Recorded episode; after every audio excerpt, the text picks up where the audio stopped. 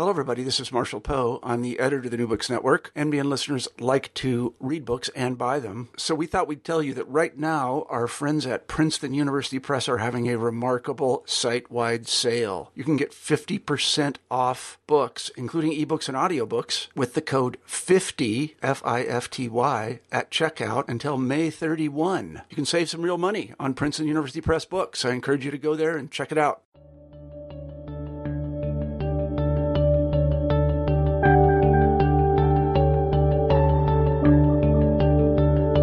Hello, everybody, and welcome back to the New Books Network. I'm Marshall Poe, the editor in chief of the network, and each week we scour the internet looking for interesting books. And this week I'm very happy to say we have Waitman Beorn on the show, and we'll be talking about his book, Marching into Darkness The Wehrmacht and the Holocaust in Belarus. As I was telling Waitman in the pre interview, I have studied the Holocaust in the Soviet Union for about 20 years now. And one of the things I can tell you is that our picture of it is much more detailed.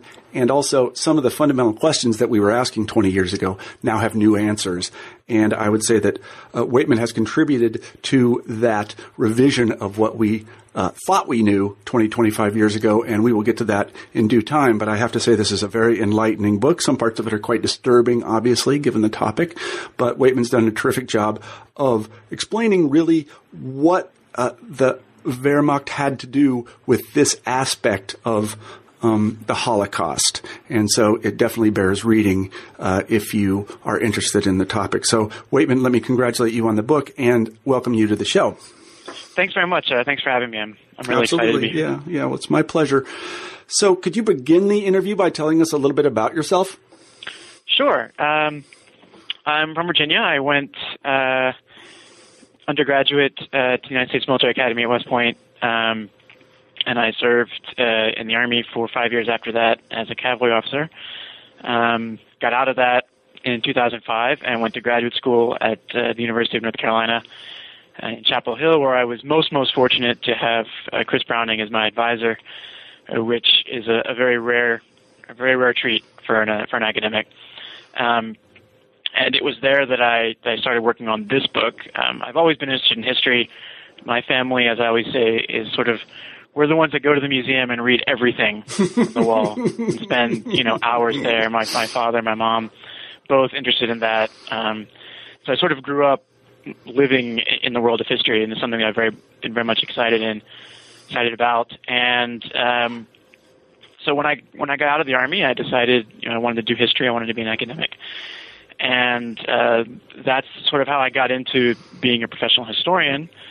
Um, and I, I finished at, at Chapel Hill, and I had a visiting uh, position at Loyola University in New Orleans.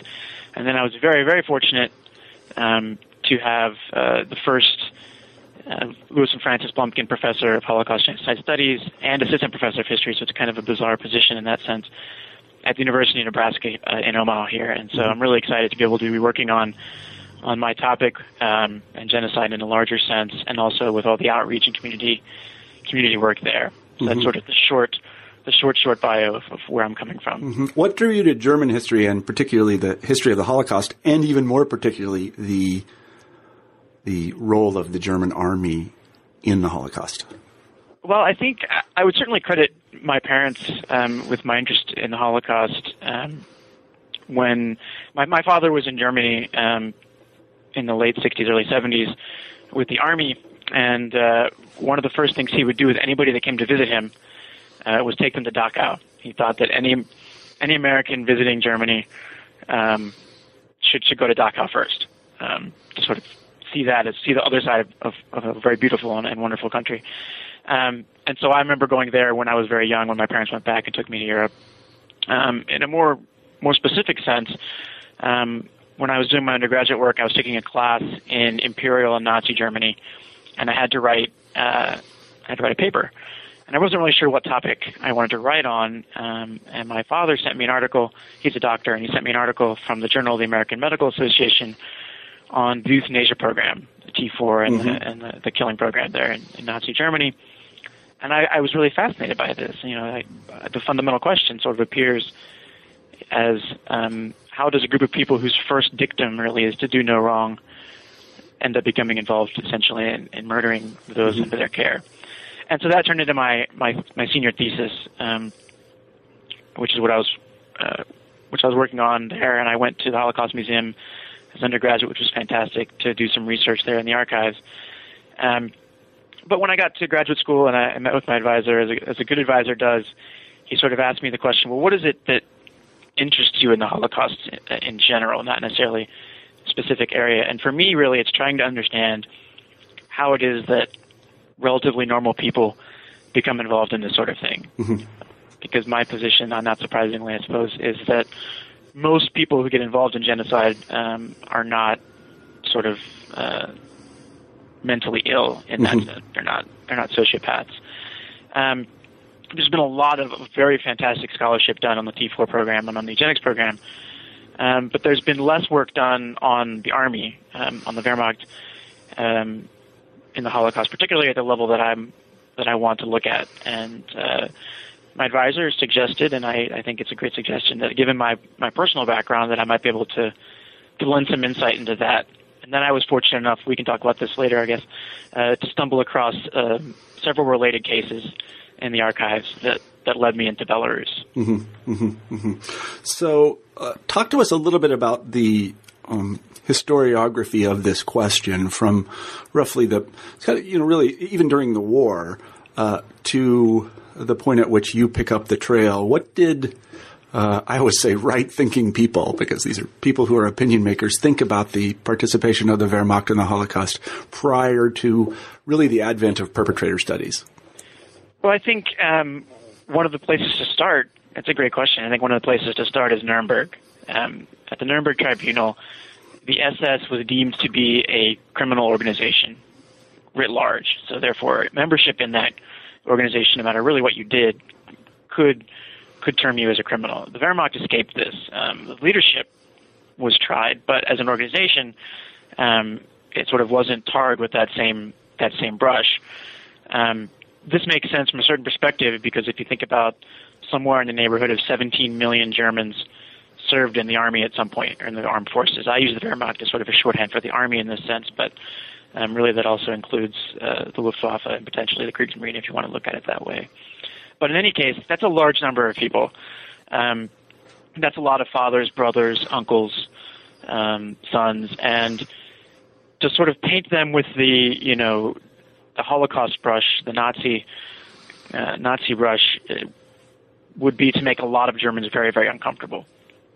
Um, so even at even in, at the very beginning, there was sort of a an unwillingness to to turn this prism, turn this gaze on the Wehrmacht. Um, then we can add in a couple other factors. One is that uh, the Cold War starts up, which makes Germany, of course, a very important ally, or at least West Germany, an important ally for the United States, and uh, you know, continuing to sort of prod away at or poke away at, at the army um, was not something that would endear us to the German government and to the German people. So that was one sort of reason to sort of not not uh, follow this this lead. In addition, uh, we needed, in a sense, the expertise of many of these high-level guys, the generals, who had fought the Red Army, because you know that was now on our radar as the new enemy. And so we allowed many of them to come over to the United States and tell us what they had learned fighting the Red Army, um, which led to many different memoirs. Uh, one that I always like to point out is von Manstein's Lost mm, Victories, yeah um, which the title itself sort of explains uh, the, the tenor of these memoirs, which tended to be all about uh, what I like to call guns and trumpets and who's who's taking what hill when and tactics and that kind of thing, and remaining cognizantly and, and consciously uh, aloof from any of sort of the dirty details of Nazi genocidal policy in the East. And so, in that sense, we get a certain, a very cleansed and sterile view of what the army does. You know, the, the army fights the Red Army um, it fights against often impossible odds, and so there is a in the United States, um, even today, I think there's a sort of bizarre admiration for the mm-hmm. Wehrmacht.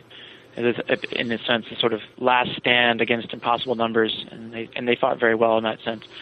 Um, and and so that leads to sort of a warped view, I think, of the Wehrmacht. Um, and then, from a judicial perspective, very few uh, officials in the Wehrmacht, very few officers and men, are tried, um, particularly after 1949 when when the German government takes over those prosecutions. And so there develops this sort of uh, what's called the myth of the clean Wehrmacht, um, which is this idea that the German army was a sort of apolitical institution uh, whose job was to defend the country and fight against a very real enemy in the Red Army, um, and defend you know the homeland from the ravages of the Red Army. And this was, of course, supported in a certain sense, um, unintentionally, by the behavior of the Red Army when it invades uh, Germany and um, participates in a in a mass rape of, of German women. And so, those who want to take this position in the Clean Wehrmacht and say, "See, look, uh, the German army was sort of saving us from all of this." Um, and this intentionally overlooks uh, lots of other ways in which the German army was a willing sort of uh, participant in in the Nazi genocidal project.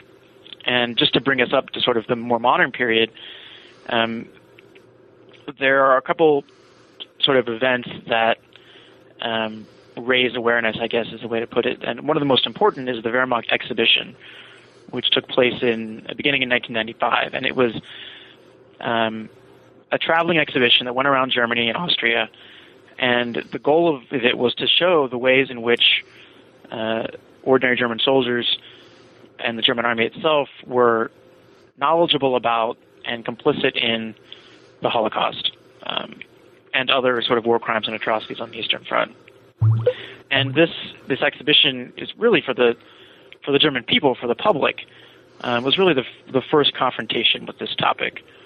I mean, scholars have been working on this, um, particularly at the upper levels, looking at generals and this kind of thing for a while. Um, you know, beginning even with with Raoul Hilberg and some other folks. But for the public, this was really the first time that it was sort of put in their face. And as a result of this, uh, a lot of the documentation that was chosen for the exhibition uh, was intentionally inflammatory. Uh, it was cherry picked to show, you know, and it's all true. I mean, it's not. This isn't a fabrication, but um, it was chosen to show sort of the worst of the worst, and so it generated a lot of heat, perhaps, but not a whole lot of light sometimes. And then uh, it suffered from um, very, very, very small errors of attribution. Three or four photographs out of thousands were misattributed to the German army when they were in fact Ukrainian militia, and so it had to be redesigned and um, and then re re uh, opened. But that that was the first real uh, sort of exposure the Germans had. But I think even now uh, there is a certain reticence to examine um, what these men may have experienced um, mm-hmm. during the war. mm-hmm. One question I had while I was reading the book was, and you do mention this, what it concerns the treatment of Soviet POWs, even if you take the Holocaust out of the question, that is the murder of Jews and Gypsies and so on and so forth, the genocidal campaign. Mm-hmm. Uh, as far as I know, everybody knew that the Wehrmacht, once they had control of these hundreds of thousands, millions of Soviet soldiers, starved them to death. And I don't, I don't know how this was avoided in, in the prosecution of, uh, of, of people in the Wehrmacht. I, I, don't understand why there weren't trials or why the Soviets didn't stand up and say, no, the Wehrmacht is a criminal organization. Because, I mean, it was really just totally well documented. There were lots of people that would say, yeah, sure, we captured 600,000 Soviet troops around Smolensk and 200,000 came away. Yeah, I think I think that's a great a great question uh, and a probing question. Um, there probably are a couple of reasons. Um, and I think this this applies in a certain sense to the Holocaust itself in the Soviet Union. There was a certain reticence in the West to really recognize or study that topic uh, because you know we were anti-Soviet. We were mm-hmm. that that would lend you know some sort of sympathy to the Soviet Union. You know, in the sense that they to recognize their suffering, which in a certain empirical sense was greater than anybody else in Europe during mm-hmm. the war. Um, as far as the, the POWs go, I think, of course, the, the Army's line is uh, we just took all these prisoners and we weren't prepared to handle them. And so it was sort of this regrettable, regrettable, in, you know, incident of war, you know, the fog of war. But of course, that's not true. They yeah. they, they planned yeah. they planned to have no to have no plan. Yeah, one Kesselschlacht um, after another. I mean, that was in the plan, right? I mean, they were going to encircle all these people, and they were going to take them, and then they were going to well, they were going to starve them to death. yes, and I mean, and even more specifically, the plan they had plans for how are we going to deal with the POWs. And these the, the, these plans said things like you know they were only going to be allowed to eat horse flesh and they can only use captured Russian medical supplies. You know, um, there's a, a memo from one of the army commanders uh, refusing to allow his rail cars to be used to transport to the POWs because Yeah. it, it made them dirty, you know, things like this. So there, you know, it's a very it was a very conscious decision. And then there's of course Hitler's famous comment, "Kein Kameraden," that Yeah. these are not these are not sort of fellow warriors that once you capture them, you can sort of relate to each other. Uh-huh. They've sort of forever been tarred with the the brush of, of Bolshevism, which I think gets to another larger point that I like to sort of highlight, or I think my book highlights in a certain sense, which is this idea of a, of a Nazi genocidal project, um, in which the Holocaust figures prominently, but you know the the Soviet POWs fall into that, the Soviet people fall into that, Slavs fall into that. You know, th this is the, the Nazis planned a sort of massive project of, of demographic engineering in the East. And so then if we could go on from the POWs, there's also even before the POWs, there's the famous Kommissarbefehl, you know, this thing about shooting basically anybody with a red star in their chest. I mean, again, that's, again, I, I don't know how, I, I guess what I'm driving at here is that the, the defenders of the Wehrmacht, even before the exhibition and before your fantastic research, just didn't have a leg to stand on. No, I think I think that's true, and um, I think you know, in some in some sense, I think the Soviets took care of that with the people they caught. I mean, you know, the the massive numbers of German soldiers that end up in captivity until you know the latest sort of 1955. Yeah. Um, but yeah, it, it is an interesting question, and I, and I don't necessarily know the answer why they didn't push harder. Of course, the, the the Russians at Nuremberg just wanted to execute everybody. Yeah. Um, but yeah, and the Commissar Befehl is, is a great sort of lead in to some of these, to this setup, uh, to this, this preparation for for Barbarossa. And one of the other orders in there that's even more shocking to me is is sort of the the, uh, the guidelines for the behavior of the troops, which basically says. For all crimes that you would be prosecuted for elsewhere in Europe, Right. that you will not be prosecuted for in the Soviet Union. I mean, essentially, this is a, you know, do whatever you want. Uh, it's a carte blanche to behave however you want to, as long as your behavior doesn't sort of detract from the military mission or, or contribute or destroy sort of good order and discipline, which I think is a really key aspect of, of the mentality that goes into East, Eastern Europe. And, and this goes toward the thesis about it's Omar Bartov's thesis about barbarization. We'll talk about it in a little while, but uh, you know, I, I was always a little bit skeptical of it because uh, it, it seemed to suggest that certain conditions give rise to certain actions, and I guess they do in a rough sense. But we've seen those conditions in a lot of places, and they didn't give rise to to, to mass murder. Um, uh, it definitely was the case that something prompted uh, soldiers of the Wehrmacht to participate in atrocities and mass murder. I'm not sure it was barbarization, but we can talk about that in a little while. So I want to begin the discussion of actual Wehrmacht complicity in uh, a place where you don't begin. I think you don't begin. I'm sorry to say. Uh, actually, in Poland in September 1939. Is it the case? And I think it is the case that, that there we, we have found cases of uh, Wehrmacht units uh, committing atrocities in the Polish campaign in 39. Is, is it? Is that right? Yes, there there are some. Um, one of the most famous is in Czestochowa, um, which is actually very well documented in photographs. Um, and, and they are doing this. Um, this also sort of goes back. Uh, Isabel Hull wrote a great book, uh, Absolute Absolute Destruction, I think is what it's called, um, where she shows that the German army has a, a long sort of institutional history of violence against civilians. Um, and uh, you know they they they have this ideal in their head that occupied territories will be perfectly calm, and when they're not, as they never will be, they overreact, um, and civilians are often the target of this. And of course, this this happens in World War One, um, and has only recently sort of gotten the attention it deserves because a lot of it was overblown as Allied propaganda. Um, in the, in Poland, I think you know certainly there were atrocities. Some of them are related to you know shots being fired and then rounding up the Jews and shooting them as a result. Um, you know these very flimsy, you know, certainly not legal reasons, but things like that. One of the things that one of the experiences in Poland I think that's most important, particularly in the context of the book, is that there are a couple generals. Um, General uh, Blaskowitz is one of the most important, who really complain in a very real sense about what the Einsatzgruppen, and of course the Einsatzgruppen are have an iteration in Poland as well, and and he actually complains um, pretty vociferously about these atrocities that are going on, um, and of course this ends his career very quickly. But I think why it's important as we move forward is the the Nazi authorities, the SS, have decided to discover that they really need to coordinate better with the army. Mm-hmm. They need to let the army know what they're going to be doing and sort of how they're going to be related and, and who's supporting who and set this down all beforehand so they don't have these sort of unfortunate disagreements where certain members of the German army, of course, this still is not the majority, um, but there were a few who said, you know, look, this is this is out of line. At the very least, this is just out of line from a sort of civility, uh, laws of war sort of standpoint. Mm-hmm. And I think that's a really important precursor to this. And um, there have already been uh, some great historians. Uh, Alex Rossino wrote a book, um, and I think uh, I, I'm forgetting. Joachim Bohler also wrote a book um, about Poland as a precursor to sort of Barbarossa and to the mm-hmm. Holocaust, um, which which lay out in many ways lots of the crimes mm-hmm. that they've committed. I might also point out uh, before we move on an interesting piece.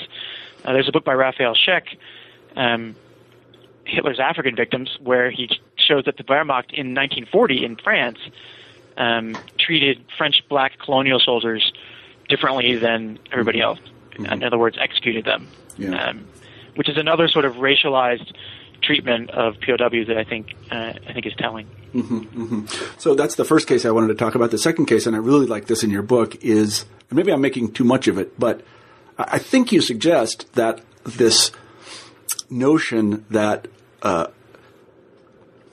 or it's a pretext, I don't know what to call it, that mass murder could really be hidden under the rubric of anti-partisan activity was sort of worked out in the Balkans before they invaded the Soviet Union. Could you talk a little bit about that? Yeah, I think I think uh, Serbia is a is a great sort of example uh, for both comparison and contrast. Um, to give sort of a brief overview, um, unlike as we probably talk about in a little bit, uh, or at least as I argue in the period that, that I work on in the book, unlike in Belarus, uh, Serbia had a very real sort of partisan movement. Serbia, Croatia, Slovakia, that area, um, mainly communists, but a very active sort of insurgency was going on. And uh, the German army's response, as it always has been, was sort of reprisals and hostage taking and this sort of thing. Um, and of course, they choose Jews as sort of a ready population to draw their hostages from, which is not a particularly um, utilitarian uh, motive because the Jews, by and large, weren't the ones who were being the partisans. So by killing them, they weren't really hurting the partisans in any sense. Um, but that would be the you know that would be the modus operandi would be that a German soldier or, or unit would be ambushed, and uh, they would round up the usual suspects, which in this case meant the Jews, and execute them. There is a, a uh, this is with scare quotes, but there's a great series of photographs um, of a, a Wehrmacht signal unit, so like a communications c- company, um, executing Jews as part of this reprisal policy. Mm-hmm. One of the things that's interesting about it, if you want to look at sort of the, the higher level condoning of this, um, I think the original guideline was between 50 and 100 um, Jews or, or, hostages were to be shot for every German soldier. And, um, and Chris Browning has shown this and some other folks um, that the officers who chose to, the higher percentage or the higher number were the ones that got promoted, and the ones that yeah. sort of just went with the party line were the ones that uh, got shunted off someplace else. Mm-hmm. Um, and so I think it's an important precursor, and, and it'd be nice to find some more textual sort of experiences or, or you know, uh, transfers of personnel that might have transmitted that knowledge. I haven't found that, which is not certainly not to say that doesn't exist. Right, right. So that's interesting in the Balkans because there we see a false equivalency, but an equivalency nonetheless between Jews and partisans. And then after June 22nd, 1941, we had a third thing, and that is uh, uh, all partisans are Jews, or no, all Jews are partisans, and all Jews are also Bolsheviks. And that's right. even, yeah, and that, it's really when those things come together. And this wasn't unique, I should say, to the Germans. I, have read a book recently that a lot of Poles believe this as well. Uh, that in fact, Jews were all Bolsheviks and were um, uh, sort of uh, they were partisans for the Red Army after the Germans had come across. Absolutely, yeah. And this is and this is a, this is a trope that precedes the Nazis. Um, you know, this is a you know ever since there was communism, uh, the Jews have often been sort of painted as um, that's their sort of natural political bent. Of course, for the Nazis, they're also capitalists, so they sort of play both sides. Yeah, no, that's uh, it's uh, completely um, incoherent. But it makes no sense. But no. there, you know, it, it has this this this small kernel of apparent truth, which is that there were, and you know this, you know better than I as a Russianist, there were prominent members of the communist leadership who could be termed Jewish. They wouldn't consider themselves to be Jewish, yeah. but they could be termed Jewish. And so, of course, you know the the the minor one percent proves the rule for the Nazis that therefore mm-hmm. the Jews are behind are behind communism, behind Bolshevism as a way, you know, as a way to sort of feed off of the countries that they're involved in. And um, one of the things that I think is really important with this, and I don't I don't want to oversell the the connection between the the Jews and the partisans, um, but I think this is one way for the Nazis to make their their propaganda and their anti-Semitic policies a little bit more palatable to people who may not be as motivated to to participate in anti-Jewish actions because I think we can we can agree that most Germans and probably most German soldiers had a very real fear and antipathy towards Bolsheviks and towards towards communism after you know after the end of World War One and and all the uh, upheaval that that caused. Mm-hmm. And so if you can try to meld these, and this is kind of what I argue, if you if you can meld these these categories together. So first you say that all Jews are Bolsheviks, or all Bolsheviks are Jews, either way, or all Jews are Bolsheviks. Excuse me. Um, that's a, a, relatively easy sell, and it, it, plays into a long history of of propaganda that um, and anti-Semitism that, as you rightly point out, is not u- unique to to Germany or Poland or France, and this is a European sort of phenomenon. If you can do that, um, and then of course all Bolsheviks are partisans, that makes perfect sense. Um, then if you if you can then sort of make this um, this leap of logic to say that therefore all Jews are either partisans or partisan supporters, um, which is one of these ways that the, the Nazis use this great euphem, euphemistic language. Um, then you have essentially militarized an entire ethnic group uh, by, mm-hmm. as some as a and again scare quotes a legitimate military target, um, which I think I think is important for some people because it helps them perhaps rationalize what they're doing. Um, as as Gerhard Weinberg pointed out uh, to me once, you know, of course, when they're shooting children and shooting pregnant women, um, they can't truly believe most of them probably that that they're partisans. You know, the, at some point they they're they're forced to recognize this, but the mind is capable of doing lots of of gymnastics to try to alleviate uh, this kind of you know trauma. And I think that the anti-partisan argument is one way was one way for German soldiers to do that. Mm-hmm, mm-hmm. Now in materials that were created by the Wehrmacht prior to June 22nd. What, is there anything that we find that is, I, I, don't want to use the word smoking gun, but smoking gun, is there anything that there that says, uh, okay, we want you to go hunt down Jews? under the pretext of uh, anti-partisan activities? Well, one of the one of the documents, um, not as specific as as such as the way you phrased it, but one of the documents um, that's issued in the guidelines for the Order of the Troops, uh, it says something to the effect that um, ruthless action must be taken against Bolshevik agitators, saboteurs, snipers, and Jews. So, and I, when I'm teaching, that's, that's, when I'm teaching this, you know, I always, I always point out that one of these things is not, not like, the, like other. the other. That's you what know, I was going to say too. These other, these three things are behaviors, and yeah. then one is a, yeah. a, a, group of people. And and certainly, there's also uh, remember, you know, remember, uh, there's a, there's a sort of comment in there. Remember what it was like in 1918, what communism brought you, and and the Jews are constantly conflated with communism. So there's sort of an soldiers, I think, would have recognized to a certain extent the, the blaming that goes on there. Uh-huh. Um, and the, the Germans already are very concerned about this partisan possibility. Um, and this is something that, that I can touch on for a little bit mm-hmm. mm-hmm. because I think it's I think it's important. Um, you know, we have this image. I had this image before I started this research of of defiance, right? The Bielski brothers and the right. the Germans being afraid to drive around town, around the countryside because they were, you know, be be attacked by these these partisans in the snow and gunned down. Mm-hmm. You know, they totally lost control. And this is, at least I would argue from what I've seen so far, this this doesn't take place until much much later. Essentially, uh, it's, this takes place after the period that I'm talking about in the book.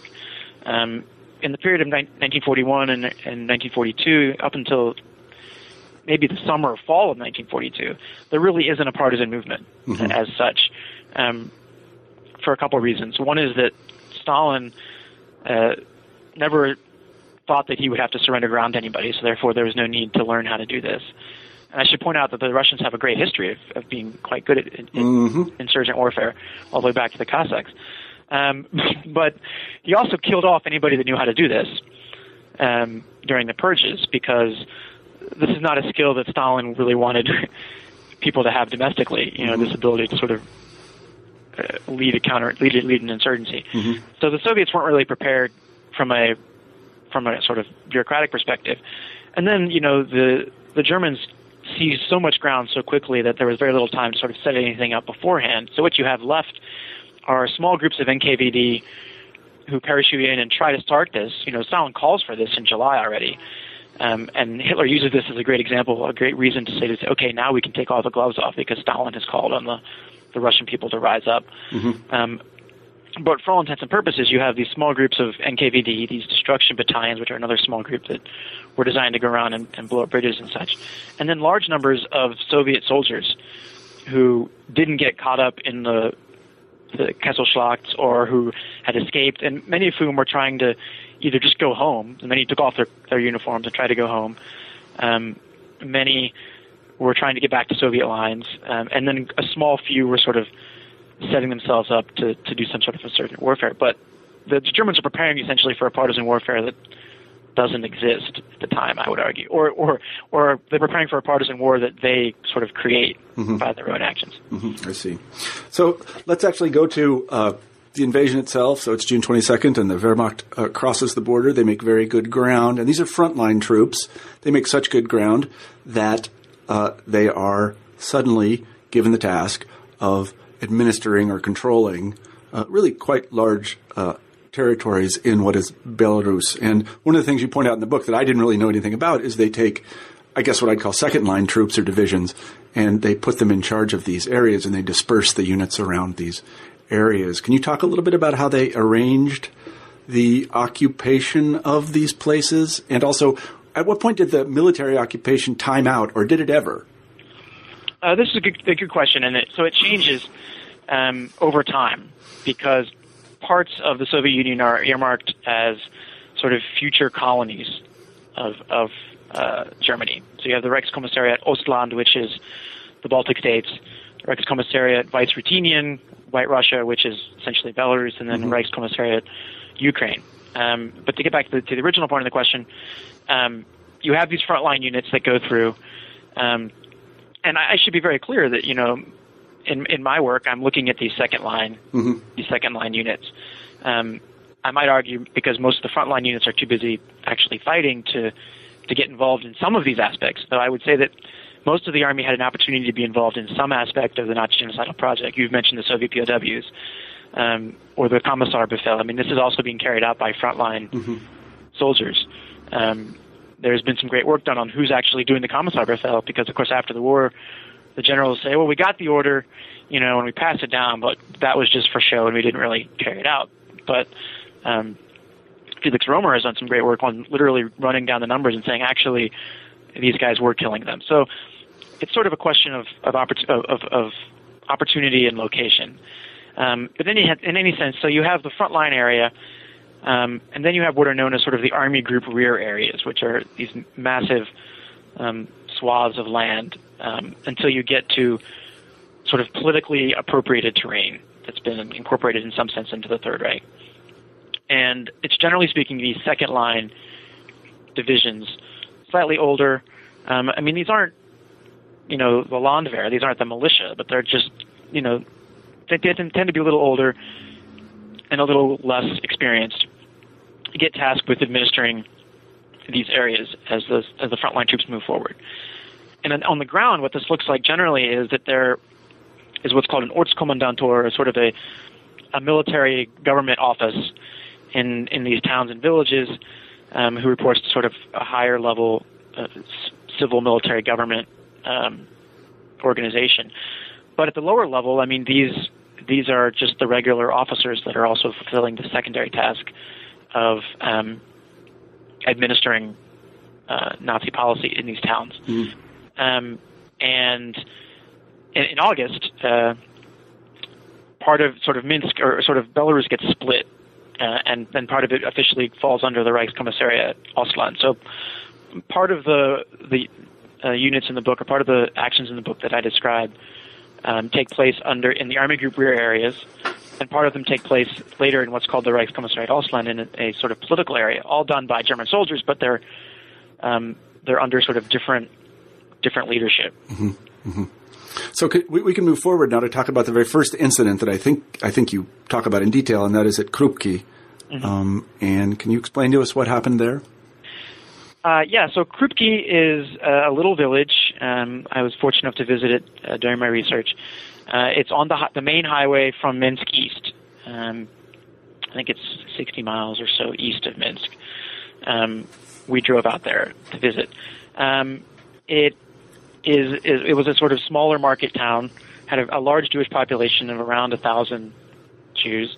Um, but as I said, it's on the main logistical supply route east, um, and that's how this the, the unit that gets involved, the 354th Infantry Regiment, um, gets involved in this um, in this operation because it's stationed there.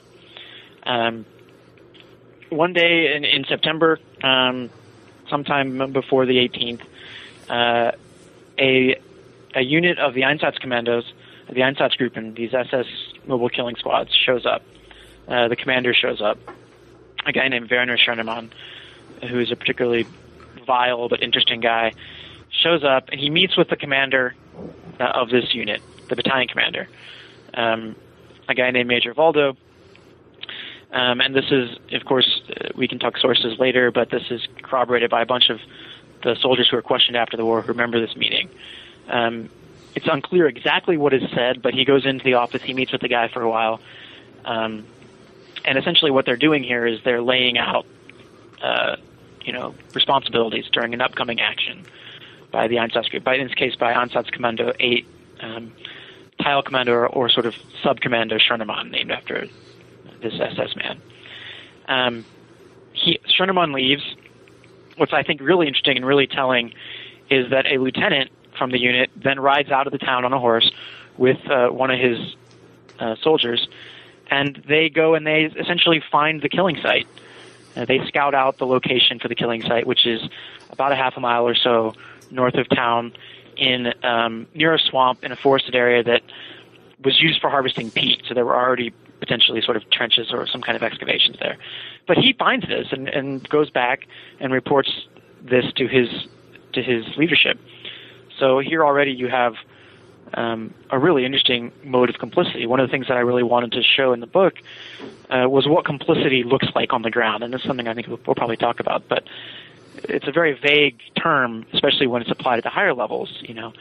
Um, so in any case, uh, the next day, uh, the this German army unit um, surrounds the town from the outside um, to prevent anyone, any Jews, from fleeing. So in the early morning hours, they they go out and they surround the town. Um, and then a separate company goes into the town then and assists in the rounding up of the Jews from their houses. This is something that the soldiers don't often talk about, so it's unclear how deeply they were involved and how much the SS was involved. But when we consider that the man, the SS, the Einsatzgruppen just have a real manpower problem, it's likely that the German soldiers are involved in pulling people out of their houses. And this is, uh, in many ways, a very traumatic event for them. And I'm going to use this word traumatic frequently, and I want to be clear that this is not sympathy for the soldiers, but that it is an, a place in which they are experiencing sort of um, more stressful emotional contact with the people that they're involved in. Um, and again, this is not to sympathize with them, but mm-hmm. one of the reasons they don't talk about this, I think, is because you know they are literally involved in dragging elderly and sick people out of their beds, sometimes shooting them in their houses, um, and and this for them is a very a very close sort of interaction with things that they sort of know are wrong. Um, the Jews are then are rounded up and are guarded in the center of town. So there's sort of a smaller cordon in the center of town on the marketplace where they're guarded by the German army again. Um, the mayor uh, or one of the SS leaders, it's unclear exactly, reads out a list of names, so clearly there was a list of who they were looking for. And then uh, they begin to be marched out of town along the main road to this killing site. Um, those that can't walk are driven in army trucks, so The army is supplying vehicles for this, and the army is supplying men to walk alongside uh, these Jews and prevent them from escaping. Um, and this is all very well documented. There, there are men who admit doing this, say this, this is what I was doing. There's a very poignant moment uh, in one of these testimonies where this German soldier is describing his actions as, as as a guard marching them to the killing site, and he says that a small child, his pants fell down around its ankles, and it was in danger of being trampled by everybody else because they were pushing them along very quickly. And so he allowed the mother to pull the kid out of line and pull his pants back up, but then he put him back in line and kept on going. You know, so it's a very sort of mm-hmm. disturbing moment. Once they got to the killing site, um, the Jews were forced to sort of, after they gave up their valuables and whatnot to the SS, they were forced to sit in this field, which is still there today, um, within, if not sight, certainly sound distance of, of the, the actual trenches, uh, the killing site, the killing trenches, and they, so they knew what they know what's going on. And German soldiers gar- are guarding them there, and the German soldiers finally are also guarding the killing site itself. They've formed a smaller cordon around the trench to prevent anyone from escaping. And then lastly, I should point out sort of the, the grayest area in the research here, and this is part of, partly due to sources, um, is that uh, they did participate in the actual shooting itself. Um, and there are a couple ways in which I argue, at least in the Krupki killing, that this this happened. Um, the first is uh, there was bad weather approaching. Um, a couple couple factors in this. Bad weather is approaching. Werner Schoenemann, the SS man, um, by all accounts, was very good at what he did, but didn't like it to take a long time. He liked to get it over with as quickly as possible. Um, it's potentially possible that his men were running out of ammunition, um, and so they sort of roped the local, the nearest German soldiers into doing this as well. That's one explanation. Another explanation is that um, one of the platoon leaders had actually asked the night before for volunteers for an unpleasant task. And this is a euphemism that's repeated throughout, you know, the Holocaust as well, and that he had received volunteers who did this, um, and that then this group also was rotated in to shooting these people, you know, at, at close range into this pit, um, and, and and then you know, sort of after this is over, uh, local locals from Krupki are are forced to co- cover the pit, and the SS leave with all the valuables, the most of the valuables, and whatever's left over is left over for the local Belarusians, who I should I should mention here um, that the some sort of Belarusian police or militia likely also um, participated in this killing. But essentially, that's that's sort of the layout um, of the Krupki killing, which is the, the, first instance that I talk about in the book. Mm-hmm. So, what does this tell us about uh, complicity at this stage, very early stage, in both your story and the invasion of the Soviet Union? Um, this is a great question. I, I I think it's very disturbing um, and, and was a, to me a certain sense, in a certain sense, surprising. Um, the initiative to which the initiative which some of these men displayed. Um, it's a, I, I argue that it's sort of a it's kind of like radiation. Um, exposure builds up over time, and as the exposure builds up over time, the units become more complicit. Um, I could mention, and this is probably useful given our earlier conversation, that this unit had been involved in guarding a very large Soviet POW camp and in Drozhdy, just outside of Minsk, 100,000 men surrounded by one, you know, a strand of barbed wire, which was conveniently placed outside of, or placed on the other side of a stream so they couldn't get to water. And this unit had watched the Commissar Befehl being executed. They'd watched people being killed. They'd watched Jews being rounded up out of this camp. They had killed prisoners themselves trying to escape, um, or who had escaped and been recaught. So there's a certain level of of uh, exposure that builds up. On the other hand, for this unit, I think for the men, uh, this was a first. This was something new for them, and that may explain, you know, why there wasn't, why there was less sort of resistance, and also less of some of the more egregious forms of, of um, complicity that I talk about later in the book, mm-hmm. because they're just, in a certain sense, uh, overcome by the speed and tempo of these events that mm-hmm. they're they're involved in. Mm-hmm. Were they offered the opportunity to opt out and do something else? Um, they so there there wasn't that I found there wasn't really a moment. Uh, like the moment in Ordinary Men where, where Major Trapp sort of says, anybody who wants to step out can. Mm-hmm. Um, there are some men who say that the platoon leaders, for example, the guy who asks for volunteers is asking for volunteers. So if you don't want to, you don't have to volunteer. Um, and there are men who who sort of try to refuse um, to participate. Um, many of them, many of these examples come from later later episodes that we can talk about. But in this instance, um, there are, there are a few who do this. Most sort of go along and do it do what they're supposed to do. Mm-hmm, mm-hmm, I see. So the next moment in the book, I mean, you call this improvised murder. The next moment in the book, which I found fascinating, is the I, I didn't know anything about this the Mogilev uh, conference. Can you talk to us a little bit about that? Yeah, this is. I, I think we all, as historians, are sort of searching for for something really new and exciting. And, and if there's anything in the book that that I think um, might fall into that category, I think it might be Mogilev. Um, which interestingly has been it's been referenced before by other historians, so it's not it's not totally new in that sense. But um, I was able to find sort of some more documentation and, and look into this, and then connect it with another case, which I thought was was really exciting. Um, just to give a brief a brief summary of it. Um, in late September, uh, I think the 24th to 26th of September 1941. By the way, this is a, a little over a week and a half or so after this killing in Krupki. The commander of Army Group Center Rear, which is basically where all of this stuff takes place, calls for a meeting in which he wants uh, German officers with an experience in partisan warfare to come to this conference, share their ideas, you know, sort of brainstorm about how to how to fight the partisans. Of course, as, as I've mentioned, the partisan warfare itself is sort of non-existent at this point, so it makes you wonder. Um, but I found the the list of attendees. Um, there are attendees from the units that have already been participating in this stuff and who will later be participating in killing themselves. The attendees are overwhelmingly lower level officers um, and overwhelmingly Army. Um, one of the important sort of sessions. This is basically you know like an academic conference. They have sessions and different people pre- present. And one of the presenters is Arthur Nebe, who was the commander of Einsatzgruppe B, who was at the time presiding over the murder of the Jews of Belarus.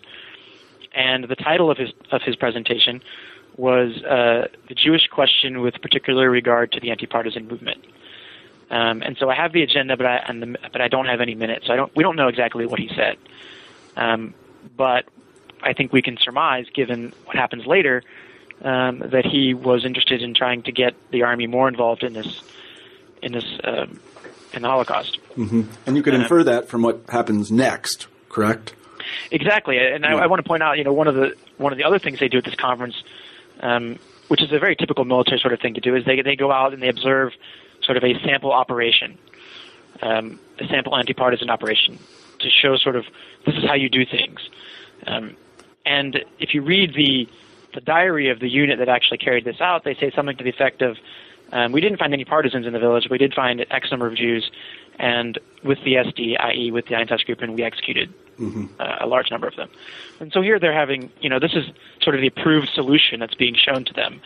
Um, and then after after the uh, the conference, at least in in one of the divisions, and I went through and and this is just based off of their own reporting the numbers of, of individuals who are captured and killed sort of skyrocket, and um, and I think this this is, highly suggestive. But then the last reason, and this is something again that I've just been really really lucky to find because historians we rarely find this sort of thing. Um, on October 10th, so a little over two weeks after this conference, um, another battalion uh, farther east gets the order to kill all the Jews in its area, and the three commanders uh, in this battalion each have a different response. Uh, one of the commanders, who is reportedly sort of an avowed Nazi, says sure and does it. Uh, the second commander sort of hems and haws about it, and he asks for written confirmation, which he receives, and then he carries it out. But the third commander says no, he won't do it. And in his letter that he wrote to the German court after the war during the case, he says that there was a conference in Mogilev where the, the topic was Jews and partisans, and that as a result of this conference, that's where this order came mm-hmm. from to kill all the Jews in his area. Which is, I mean, we never find stuff like this. You know, so I was really happy to sort of be able to connect that then to the Krucha killing, uh, which we actually have a court case on. And so I had lots of, of testimony and documentation of it. Mm-hmm. So are you contending then that the Mogilev conference uh, led to some sort of uh, firm relationship between the SD, that is the Einsatzgruppen, and um, and uh, these uh, these rear area Wehrmacht units about the treatment of Jews? I think so. Um, I mean, like everything else in history and also in, in the Holocaust, you know, there, we can sort of very rarely draw the direct line, you know, between between these sorts of things. There's a precedent to um, a, an oral mode of transmitting sort of Holocaust-related um, policy. So, for example, Himmler, the the, the, the, cha- the shift in killing from uh, simply Jewish men of military age to men, women, and children can sort of be tracked by Himmler's visits and his conversations with the police battalions, for example, and, and various SS and Einsatzgruppen mm-hmm. units. And I would suggest that something happened similar at Mogilev. There's also an executive summary that's published after this conference, um, which is then distributed to everybody in in the Army Group Center rear, and it has sort of a disturbing paragraph at the end, uh, and I'm going to paraphrase it because I don't have it in front of me. Um, but says something to the effect that you know decisions on, on life and death um, are difficult for uh, every soldier, but he who he acts correctly who acts the most ruthlessly and with mm-hmm. disregard for his own sort of personal emotions. Mm-hmm. And you know, I would argue that you don't need to tell this to soldiers that are fighting other soldiers, because when someone's shooting at you, you, you feel very little sort of mm-hmm. need to, to, to hem and haw about that. But mm-hmm. if you're trying to get them to do something out of their comfort zone, that's important. What I found even more interesting um, in the very end of the research, I just randomly saw this when I was doing some reading, is that that, that that paragraph was lifted verbatim and then published in another memorandum that was attributed to the order police, mm-hmm. these police battalions who were really, really tasked with killing Jews, uh, which I thought was an interesting sort of distri- distribution of, of knowledge. Mm-hmm. But I think that that's certainly, I think it's certainly something that happens, and it becomes even more pronounced in some units. So, mm-hmm. the 707th in division uh, in Slonim and Novogrudok actually sort of develops a, a distribution of labor where the wherein the German army will round up Jews in the countryside allowing the SS to sort of focus on the larger population mm-hmm, centers. Mm-hmm, mm-hmm. Since you mentioned both of them, uh, could you talk to us about the Slonim massacre and then the Novogrudok massacre? Is that the order in which they occur? Or is it the other way around? I can't remember. No, that's correct. Uh, okay. The Slonim is in is in November uh, November fourteenth. Okay, then let's start with Slonim. And Slonim um, is uh, a much much larger city, um, and had a very large Jewish population, somewhere in the neighborhood of twenty five thousand or so. And on November eighteenth, um, I just November fourteenth, ten thousand of them are shot in one day. Um, the the German army unit there, the sixth company from the 707th, um, actually dug the, the the pits, which is very interesting. I'd never seen that before. Um, and they participated in the shooting. They participated in all the other modes that I had mentioned before. Um, one of the things that I found sort of very disturbing is uh, they guard the pit at night uh, after the shooting because, uh, as often happens in these shootings in the East, as they go on and people get drunker and drunker, um, they don't do as well, and there are survivors. And many of the, the accounts we have from survivors about these killings are from people who literally crawled out of these pits mm-hmm. into the mm-hmm. forest after the killing. And so these soldiers uh, have to spend the night there surrounding the gravesite. And there's a, one of these soldiers in his testimony after the war says that he was he was really scared at one moment because somebody crawled out of the pit next to him, you know, and that that was very frightening. Um, another said that he could hear, you know, voices underneath underneath the bodies. Um, but they were ordered to do this, and so they they're they're guarding this pit. Um, some of them are robbing uh, the bodies, but what I found most disturbing is afterwards, the next morning, um, they went off on these patrols, you know, tracking blood trails through the forest like you would if you were a hunter, uh, to find those who had been who had escaped, round them up, bring them back to the pit, and shoot them again. Mm-hmm. Um, which I thought was sort of very very damning um, because if you can I think you can. I think it's fair to make the argument that there's a certain level of compulsion uh, about being in the military, and so when someone says to go guard the town or do this, there's a certain level of compulsion that's inherent in that. Um, but it'd be very easy to go on one of these patrols and not find anybody. Yeah. You know, and just come back and say you didn't find anybody. It's also very easy to not uh, steal. You know, that's that's certainly not, or no, it was not an order. It was a, a voluntary action. And then um, the rapes and, and sexual exploitation that take place that I talk about as well um, is certainly not ordered. And, and I think all of these things together are are sort of indicative of, a, of an increasingly sort of accepting mindset in the in the army at the slower level. I mean, these guys are stealing clothing and sending it to their families uh, in Germany, which is sort of very disturbing. And Novogrudok um, is a similar kind of killing, um, a smaller number, somewhere around 5,000, um, but a similar sort of participation by the Wehrmacht and a similar, um, you know, deeper level of complicity. Mm-hmm, mm-hmm. I see. So I, am interested in the chain of command here, and I don't recall from the book. I'm sure you say exactly how it ran, but the SD couldn't order Wehrmacht units to do things, could they? I mean, they had to go. I don't understand how exactly the orders went. Yeah, and this is this is very complex, um, and it's it's still complex for me, and I think that that reflects sort of how it was on the ground. Um, just to give a brief example from Slonim, um, so Slonim originally is is you know part of the rear area, and so the army has control of it, and the Ortskommandantur, the sort of local military headquarters, is in charge of everything. And so this is they're in charge of you know, provisioning, they're in charge of setting up uh, local authorities that will be friendly to the Germans, um, all of this sort of thing. Um, then after August, um, the this area becomes part of the Reichskommissariat Weißruthenien, which means it will fall under a Nazi civil administrator, a guy named Gerhard Erren. Um, and so he shows up uh, with with not enough supplies, and, and half his people get sick and go home before we can even get started. Um, you know, they're, they're not sending the, the top people to, to Eastern Europe. Um, but then he, you know, he and the army then have overlapping areas of of influence because the army will always have sort of security as its as its area of emphasis.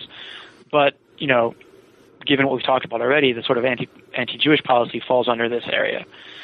So um, what you have is is a very, and then of course you have the Einsatzgruppen who answer to the Reichsfuhrer SS and who answer to the to the higher SS and police leader for whichever area they're in. And so you have these three separate sort of chains of command um, that sometimes bring them into conflict, but more often than not, they they sort of work it out and end up uh, working together. Um, I didn't find really an example of anybody refusing to participate on sort of uh, bureaucratic orders or saying you, you don't have the right to, tell me what to do. Um, they, they they had this kind of conflict very often because they just didn't like each other. Um, the the German civil administrators who end up in Eastern Europe are often very loathsome kinds of people, um, and the, the officers very often don't like them. But that never really ends up inhibiting the, the execution of the Holocaust. Mm-hmm, mm-hmm. I see. The the um, last incident, not really an incident, it's a practice that you deal with in the book, is the uh, Jew hunts, the so-called Jew hunts. Can you talk a little bit about those? I think those show initiative pure and simple. Yeah, I think you know one of the ways that I was trying to to conceptualize the book um, was as a sort of progression um, that begins with sort of an improvised mode of participation, which I sort of show in the Krupki killing, where you know they're just kind of flying by the seat of their pants and, and working it out on their own, and then ends up with sort of what I call an internalization that that the the German army, at least the units that I'm studying, internalized that uh, this is policy um, and this is what we're going to do, and I don't want to put words in their mouth and say they thought it was right, but that certainly it was allowed, and for those who were interested in killing Jews anyway, um, it was a carte blanche to do so. And so in the town of Szczuczyn, which I won't even attempt to spell because it's got multiple C's and Z's and Y's in it. Um, but there is a, a company based there, and they routinely go out on what they call Jew hunts, um, which we which would also be called anti-partisan patrols. Um, of course, they're all riding in a truck and they pull up in a village and get out, which is not really how you capture partisans. Yeah. It's, it's not a very inconspicuous way of doing things. And so they would frequently, as a matter of policy, uh, kill Jews, you know, twos and threes and fours, wherever they find them, come back to the company headquarters, and the clerk himself, company clerk admits this, um, would report them as partisans killed. Mm-hmm. So you have this sort of body count thing. So they're reporting the, the Jews as partisans. Mm-hmm. And this is an open secret. Everybody knows everybody knows who's doing this and, and and why they're doing it and who they're doing it to. Um, and there is sort of a group of usual suspects in the unit who seem to be the, the, the company or the platoon that always goes out and does this, mm-hmm. um, which I think is also sort of vitally important um, from a sort of motivation standpoint, because then you can see how that takes the onus off of anybody else for having to, to confront this decision of should we or should we not participate because mm-hmm. they, are never faced with that because there are always other folks who are willing to do it. Mm-hmm. Mm-hmm. I see. Well, one of the things I appreciated about the end of the book, there are a couple of things, and I'll come to the second in a moment, is that you attempt to address the question of representativeness of these units that you deal with, because you only deal with, and I don't recall exactly how many, but it's two, three, or four. Um, uh, can you talk a little bit about how representative they were? Yeah, and this is this is sort of the big question, the big R. Um, and I, I remember, you know, vividly as a graduate student when I would read people's books, I'd always be like, "Yeah, but is this representative?" You know, like, how do we know that this person's, you know, topic, uh, this person's subject is representative of the larger, the larger whole? And now I find myself, you know, on the other end of that, um, and, and rightly so, because you know, and people will point out, I, I suspect, and they'll be right that you know the German army was a huge organization with huge numbers of different types of units um, who had a wide variety of experiences. And and so I don't think I can ever say that this is representative of, of every unit in the German army. And there have been great books done on looking, trying to to sort of categorize experience based on type of unit uh, and, and frontline or rear area duty. With that being said, I think my conclusion in terms of representativeness is that um, there's very little that's extraordinary, demographically or otherwise, about these units. Um, that there was, and, and, I and I intentionally looked at at least uh, 10 or 13 other divisions, other units that were in this area or went through this area at some point to try to get a feeling for for this question because I, I, I myself was concerned that you know I don't I don't want to I don't want to be cherry picking either you know the worst case scenario. And what I discovered was that many of these other units were were spouting some of the same propaganda uh, and some of the same uh, arguments, and they were following some of the same policies, and that those that ended up uh, being in an occupation duty longer ended up becoming more complicit in, in anti-Jewish measures almost by by natural course. Um, and so I, I, guess I suggest in terms of representativeness that um, certainly the institutional culture of the German army was such that given the opportunity, uh, they would at least tend to become more complicit rather than less. Um, so, in other words, they were prone to participating. And this is, of course, not to say that they were Hitler's willing executioners or that they were all chomping at the bit to do this, but that the institutional culture, the situational mindset, um, the ideological pressures, all of these things that we sort of bandy about, which was more important, would tend to reinforce behavior that was more complicit than less. Mm-hmm, mm-hmm. I mean, it seems to me just given the nature of militaries as what at least one sociologist calls a kind of total organization where um, order and regimentation are really the or, they're really the, the sort of um, the, the, the, principal moments that you should find cons- uh, consistency across them. It seems to me the onus is on the people who think it's not representative. You see what I'm saying? It, it, it, I, uh, given that every unit is supposed to be like every other, right? I, I, I th- yeah, I think we need to turn the question around. Why wouldn't you think this is representative? Well, I mean, I think I think you're right. And I think the study that the study that I that hasn't been done yet, um, and I think there are good reasons why it hasn't been done yet. But the study that I think really needs to be done is is of the frontline units and trying these because this is sort of the, the, the argument of the the non representativeness is well these aren't the frontline units. Yeah. And so if most of the German army is the frontline units, i.e., engaged in what we would call conventional combat, um, what are they doing? Are they participating or not? I'm not sure that necessarily is the most important question anyway, but um, it is an important question, and I think we're hampered very much by the sources. Um, you know, one of the reasons why, and I will, I will point out that one of the units that I talk about in the book goes on uh, into to the the closest thing it'll see to frontline duty, which is a, these large anti-partisan sweeps in 1942, and carries with it the same awful behavior um, and sort of murderous attitudes that it does that it had gained earlier. But um, as far as sort of the documents go, um, one of the reasons this book sort of ends when it does in the, the spring of 42 is that most of the units that I talk about end up having to go to the front. Yeah, this is the second part that I really liked about the book is that you didn't leave us uh, wondering what happened to these fellows, and there's a certain poetic justice concerning what happened to them. Yeah, yeah, exactly. And I and I and I they, like to, they get all I chewed like, up. I like to point out that you know it's a lot harder to shoot people when they're shooting back. Yeah. Um, but go ahead and tell us what happened to them because it's really it, ta- it tells you something about the Eastern Front because it's catastrophic. yeah, I mean, there's a so there's a crisis in December uh, when the, the German army fails to capture Moscow. There's a crisis, and then begins a series of of, Germ- of Soviet winter counteroffensives, and the German army then starts looking back to the rear salvage whatever you know most useful units you have, and in all of these security divisions um, that I talk about. Uh, the most useful units are these second line divisions, these second line infantry regiments, because they're they are conventional units. You know, they are designed for combat, and they get sent to the front and they get chewed up. I mean, you know, sometimes two, two or three times over. Um, But they suffer just absolutely horrendous casualty rates that, that, you know, to somebody who studied, say, for example, American military history, you just can't really wrap your mind around it.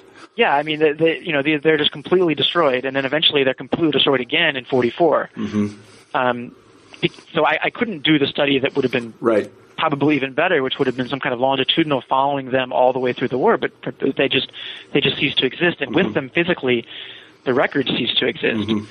Um, and I suspect that the same thing is is true of the frontline units. Um, you know, when when you are when you're being destroyed, you have very little time to write down, you know, information about what you're doing, and you're you're very occupied. So.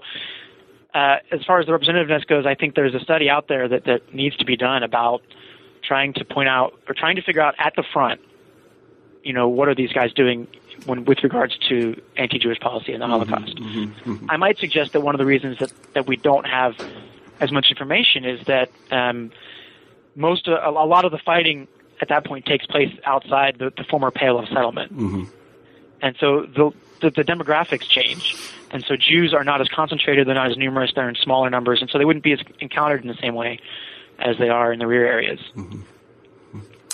Well, l- let me uh, make my final question this, and it really has to do as, as with, with with what what it is to be a historian. I think, and and you know, books don't fall out of the sky; people write them, and we know a little bit about your background. You were in the military. Um, how how did your own experience and knowledge of the military? How does it? What does it make you think about these people? How did it affect your judgment and understanding? Well, um, I think one of the one of the disturbing things is is how much how much I recognized in the German army um, from my experience in the United States Army. And let me be clear to our to listeners and everyone that I'm not equating the two. Um, you know, one one was a, a, genocidal organ that, that fought for a racist genocidal regime, and the other is a is an all volunteer, you know, ethically grounded force of a democracy. Um, but I mean, I mean more in just the sort of nuts and bolts of how militaries operate. You know, you have you have the sergeants who are angry because the officers never listen to them. you know, and and you have the first sergeant, the highest enlisted guy, who all he's ever wanted to be is a first sergeant, and he acts like a little little Martinet or a little Napoleon.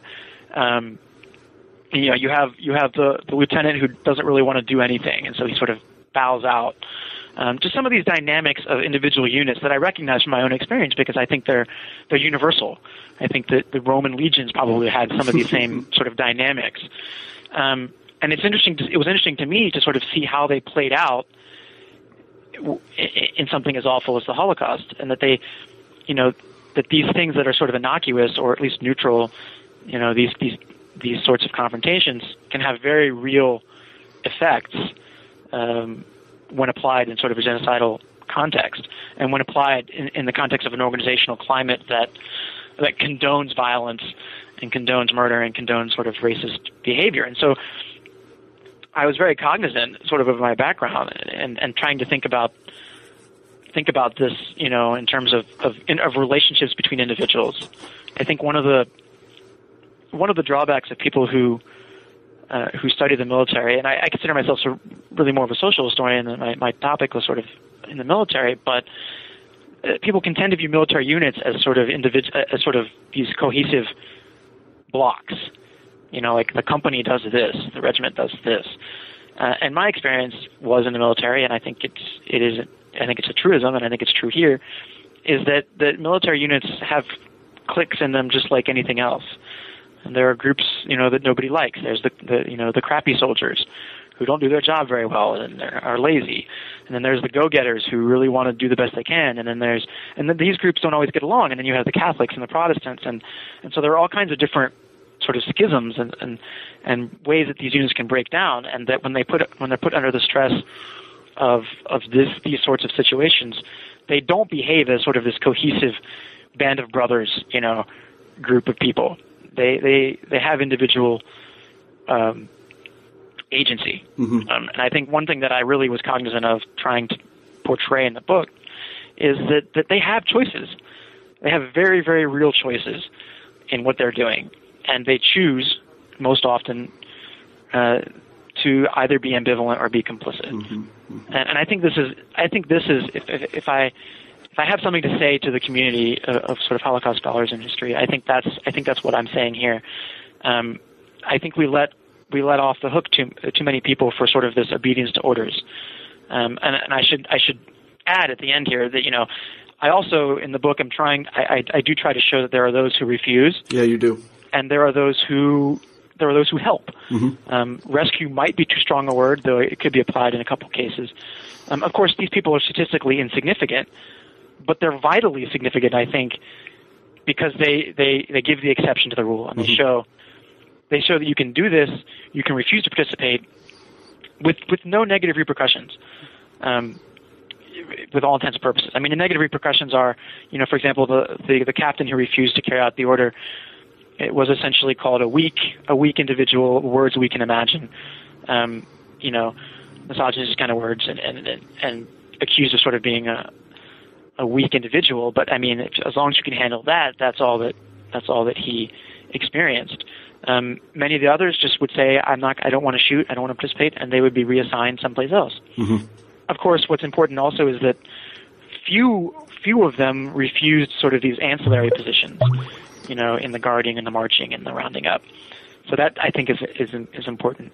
Um, but I think recognizing that these guys had choices, um, and that often they chose, from a certain perspective, geographically where they were on the ground, uh, is important to point out because um, I think sometimes we look at the military and we say, oh, this this order-based organization, this obedience-based organization, and we let let people a little bit off the hook um, for doing what was hard, but would be right. You know, it's hard to stand up to your peers, um, but it's it was it's the right thing to do, and I think uh, many people might have seen that and just didn't do it. Mm-hmm. I should point out, um, lastly, you know, one of the examples. This is something I came across in earlier research. You know, the, the company commander goes up to his clerk and says, "I want you to go out and, and shoot Jews tomorrow." And he says, "You know, no, you've known me for three years now. You know I'm not the kind of person that would do this, and I'm not going to do it." And and that's where that ended. Hmm. Um, and if you if you if you draw it out to its logical conclusion, you know, what is the what is the what is the army going to do? Are they going to are they going to literally bring charges against a guy who's going to say, "I'm sorry, I didn't want to shoot women and children," mm-hmm. and go through a court and have that all on the record? Right. No, they're not going to do that. So th- I think the men realized, many of them, that there was room, there was room to maneuver themselves. Maybe not to convince others, um, but there was certainly room to maneuver themselves into positions that they were comfortable with. Mm-hmm. Um, and this applies to both more exploitation of Jews and to those few who decided to rescue them or to help them. Once they sort of got a feeling for the terrain in which they were operating, they saw the areas in which they could either become more complicit or, in a small number of cases, uh, help or kind of resist. Mm-hmm.